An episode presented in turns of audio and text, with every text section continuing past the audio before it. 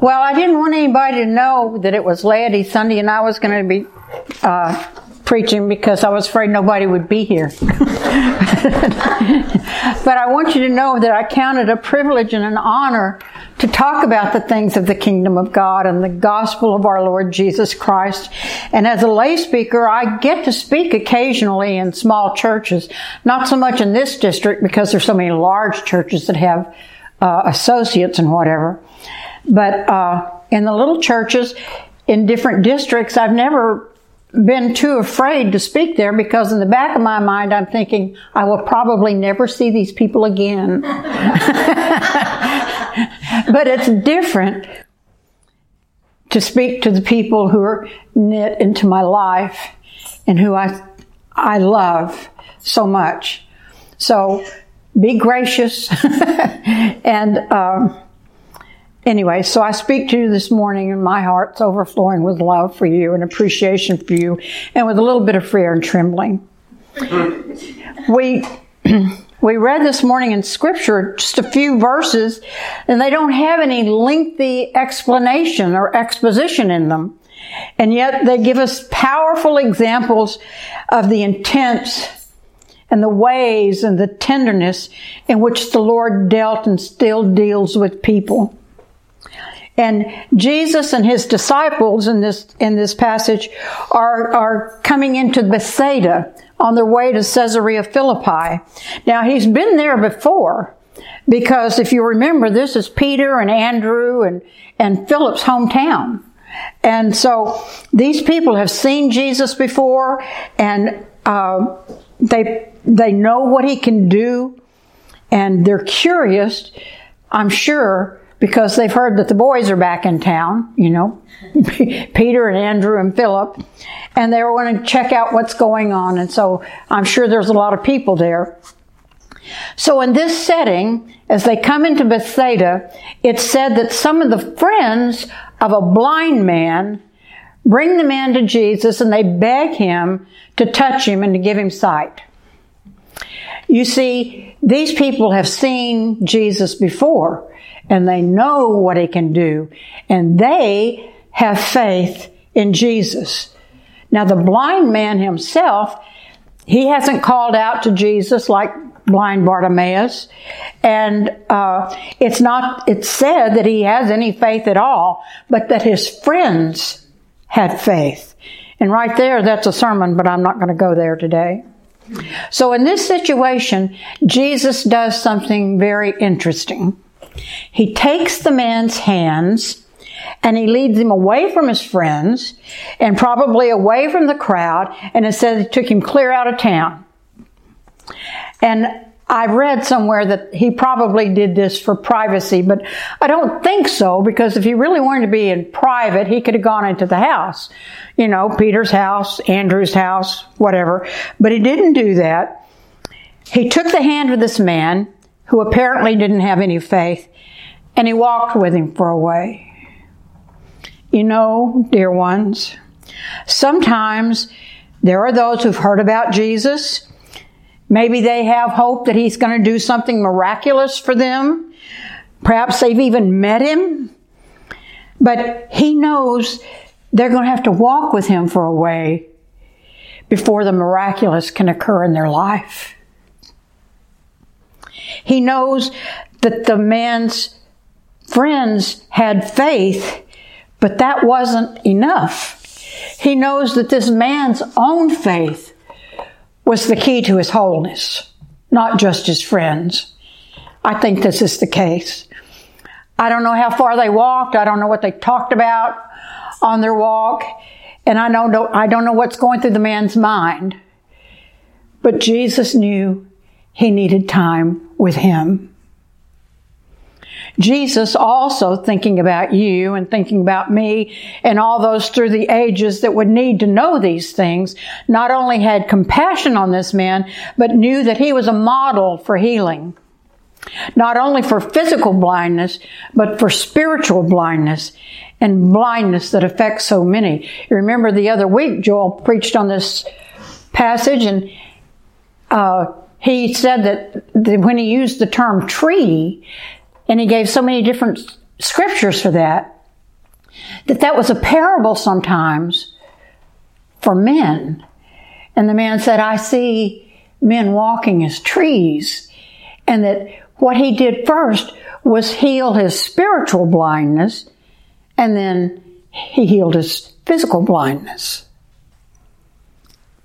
You know, every time Jesus healed someone, healed somebody's blindness in Scripture, he did it a different way. You know, one time he spit on the ground, made clay, and put it in his eyes, and sometimes he just touched people. But this time, he spit in his eyes.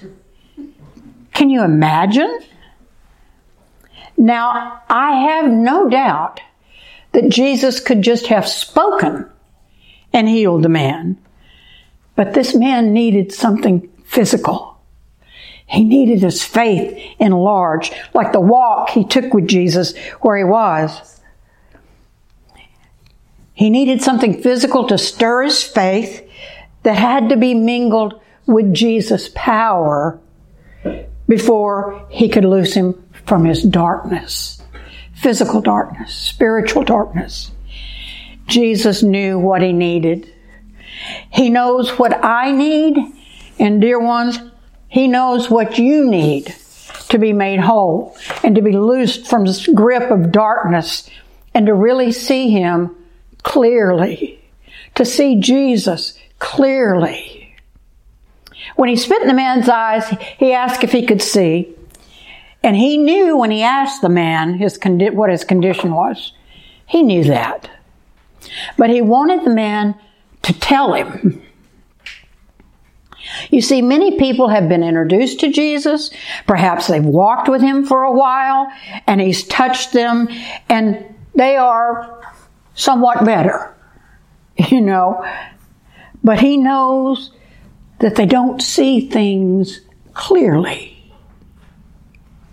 Now the man didn't say, Oh Lord, this is just fine, really, really. I appreciate all you've done and I'll get by when he couldn't see clearly. No, he told the Lord the truth of his condition and the Lord touched him again and it said that the man looked intently and he was made completely whole and his sight was 2020.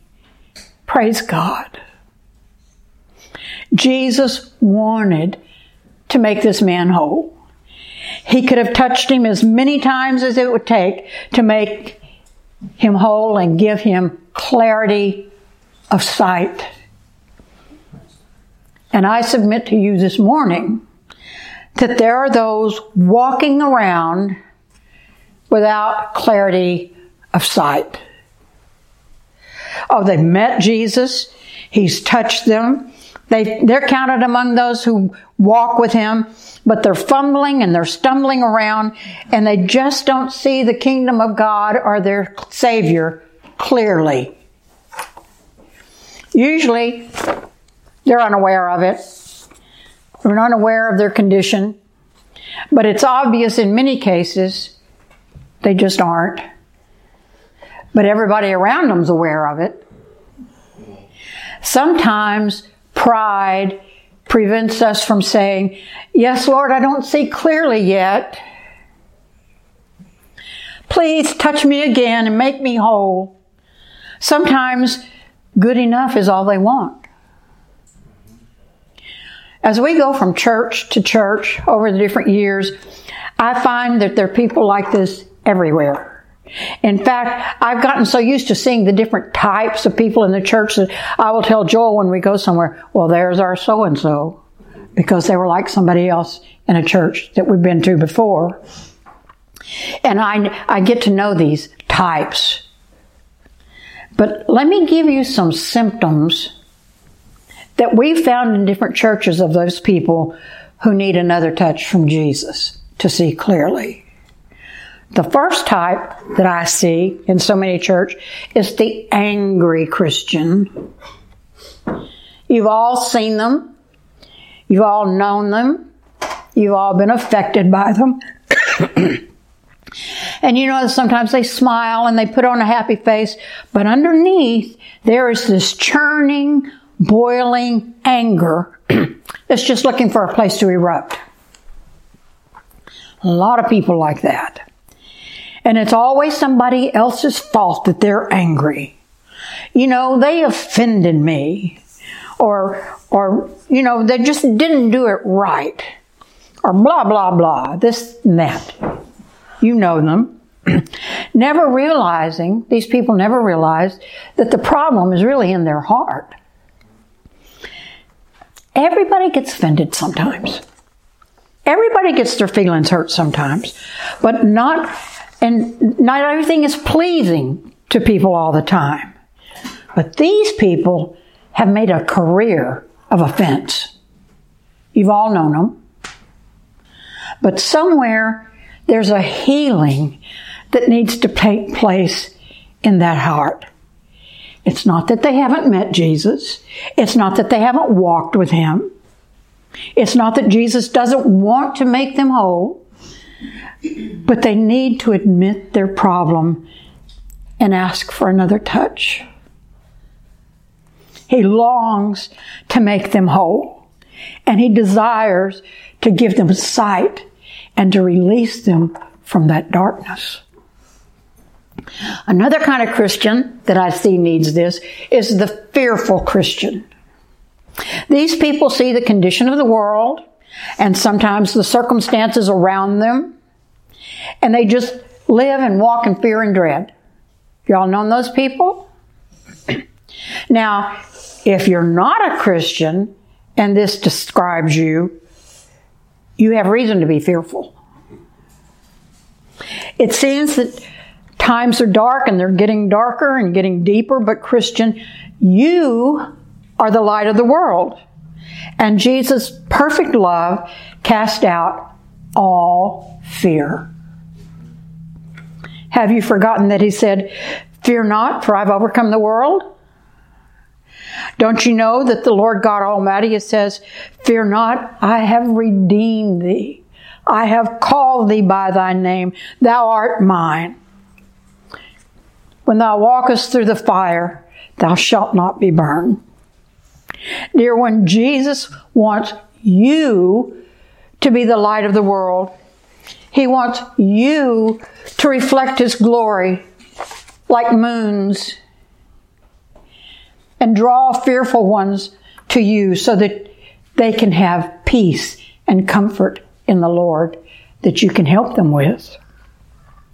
How can you do that if you're in no better shape than they are? He wants to touch you this morning and deliver you from your fears. He wants you to see clearly that He is your Savior, deliverer, and healer. Now, another type of people that I see in the church are the de- depressed folks in the church. And they're pretty much joyless. And spending time with these people, dear Lord, is kind of like being sucked into a spiritual black hole. And when you leave their presence, you're drained. Do you know what I mean? they aren't thrilled in their soul anymore with Jesus, and they don't rejoice in the truth of His love and salvation.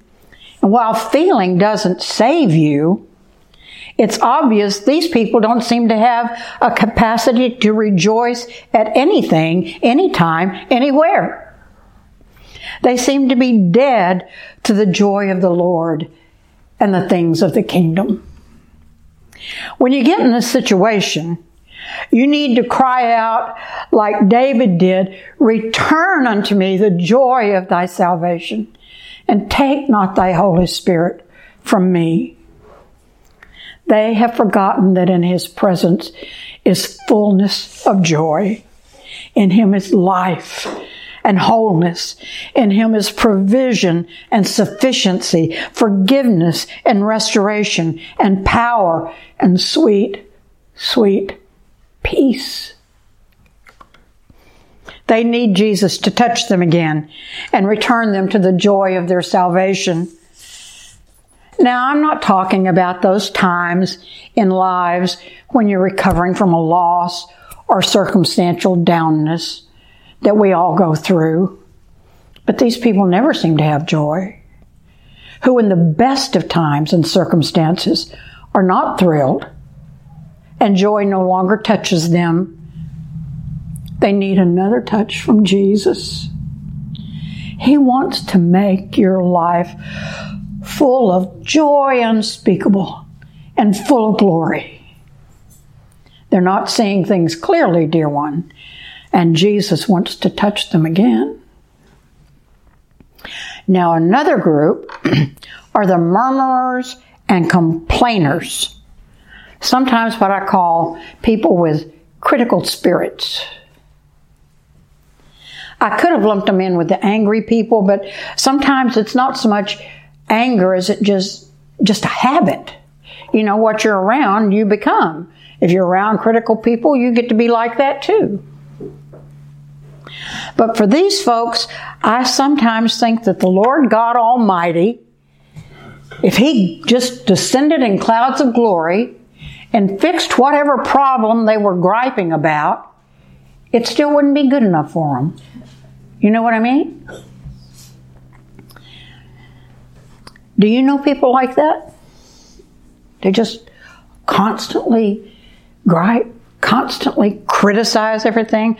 I've sure known some. As a matter of fact, I'm, re- I'm reminded of a song that used to play on Christian radio in Dallas when Joel was in seminary. And it was sang in kind of a lighthearted way, but it, it stuck with me. And it was about uh, the Israelites in the wilderness and a trip that was supposed to take nine days, two weeks at the most. They were there 40 years. And they were there, it says in the word, because they mumbled and they complained and they griped. And when they were told what to do, they didn't do it. And the words of that song go like this Take another lap around Mount Sinai till you've learned your lesson till you've quit your whining and you've quit your complaining, till you've learned to stand in your day of testing by trusting and obeying the Lord. I remember that when I get in a complaining mode. And so, till you've learned to trust in the Lord, you've probably been going around in spiritual circles.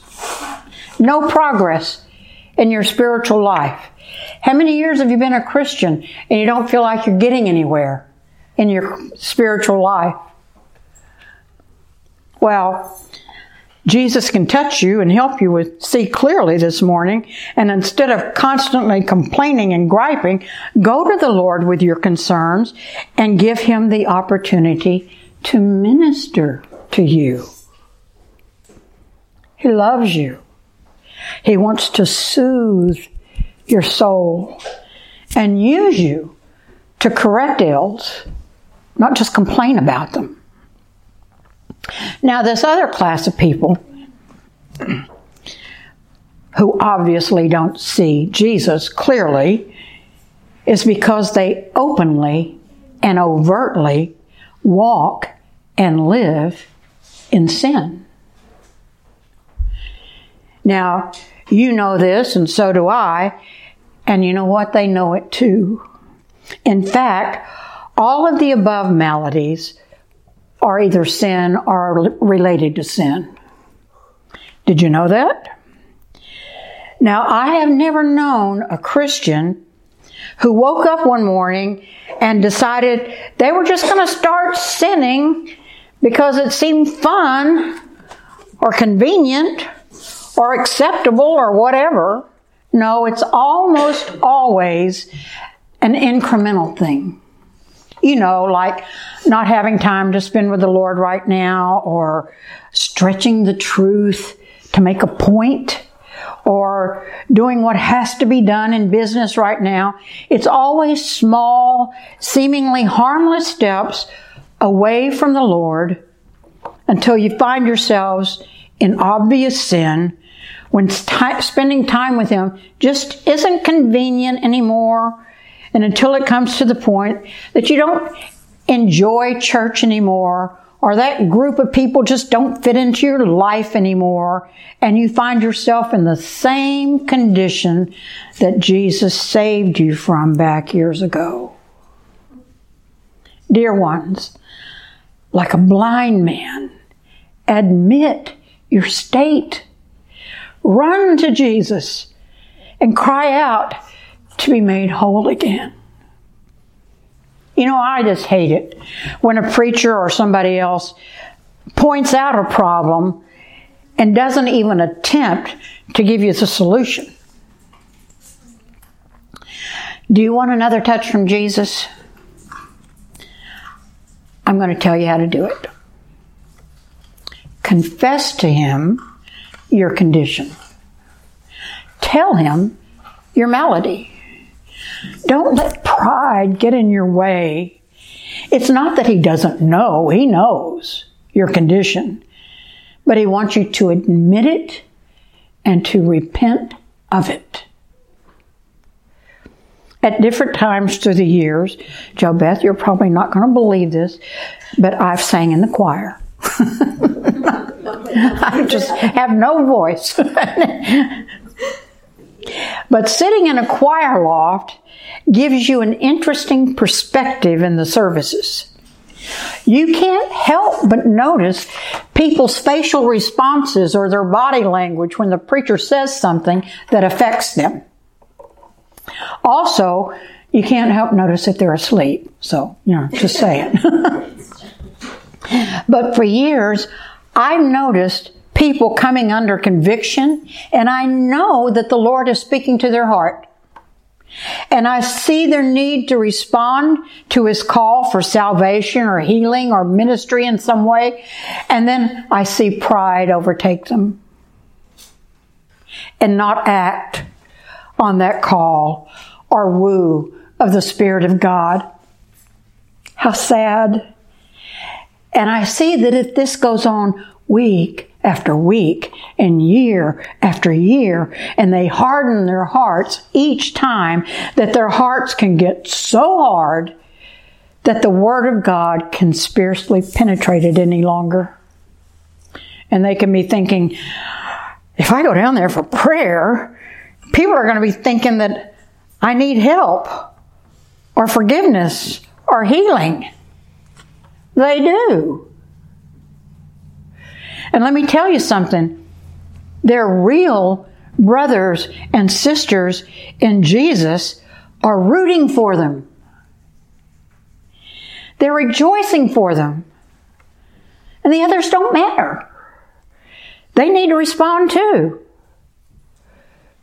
Jesus loves them too. Jesus is calling to them too. So I'm saying if you're in this boat, don't miss this opportunity. Jesus wants to touch you again. I also hate it when a preacher totally misses the major point of a scripture. I heard a teacher one time talk about uh, they were they were people of the way or in the way, and he goes, so we just need to not be in the way. And I went, what? And they miss the point of the scripture. The point in this scripture is Jesus healed the man. He healed his blindness and he healed his spiritual blindness and he received his sight. Praise God. You know, when Jesus taught about the kingdom of God in the days after his resurrection, he gave them instructions and waited for the Holy Spirit, to wait for the Holy Spirit, because he expected them to have an effect in the world. He expected them to be radically altered. He expected them to use them mightily to go into all the world. He expected them to lead people into wholeness and holiness. And He expects it of you. But if you aren't seeing clearly, however will you walk in the fullness of His joy, power, and love? The church needs to get back on track in these dark days. And the Lord is counting on you to attract people to Him. Christians are supposed to be the most attractive people in the world. The fall, this fallen world needs you, and Jesus is expecting it of you. I do not claim to have any healing power. In fact, I need some healing myself. But I do want to be obedient to the Lord. And He says that as a Christian, I am and you are to lay hands on the sick. And He says they will recover. It's happened before. I've seen it. In fact, He's given us a whole list of commands. And Christians, I think it's time we started taking these commands more seriously. But this is one of them. And I'm willing, and I know Joel is willing to lay hands on you if you need healing in your body, in your soul, in your spirit. And we will ask the Lord to extend his healing hand to you. So I invite you.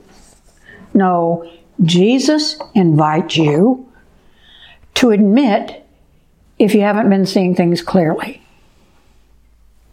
Confess your condition. He wants to touch you again, and He wants to make you whole. And if you've never met Jesus, never walked with Him before, and never been touched by Him, you're invited to do so this morning because He loves you. You know, one time I was asked to speak, I was telling somebody this earlier at a women's group in a great big old church. And the women's group had about 300 in it.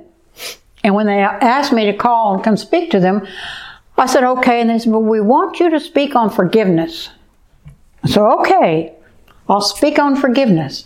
But you know what? I didn't speak on the kind of forgiveness they wanted me to speak on. they wanted to be told how great it was that they were a charismatic church and, and they were so sweet to forgive people and, and this, that, and the other. But I, I spoke to them on the forgiveness of the Lord on those who weren't seeing clearly. They didn't much care for that. They were, they were polite, they were gracious, but I could tell that wasn't what they wanted to hear. They wanted to praise the Lord. I don't blame them for that. I like that too. But just a few weeks after that, their whole church just fell apart. That had been broiling and boiling underneath all that exterior. And that was exactly the message they needed because they were angry with each other. So I don't want you to miss it.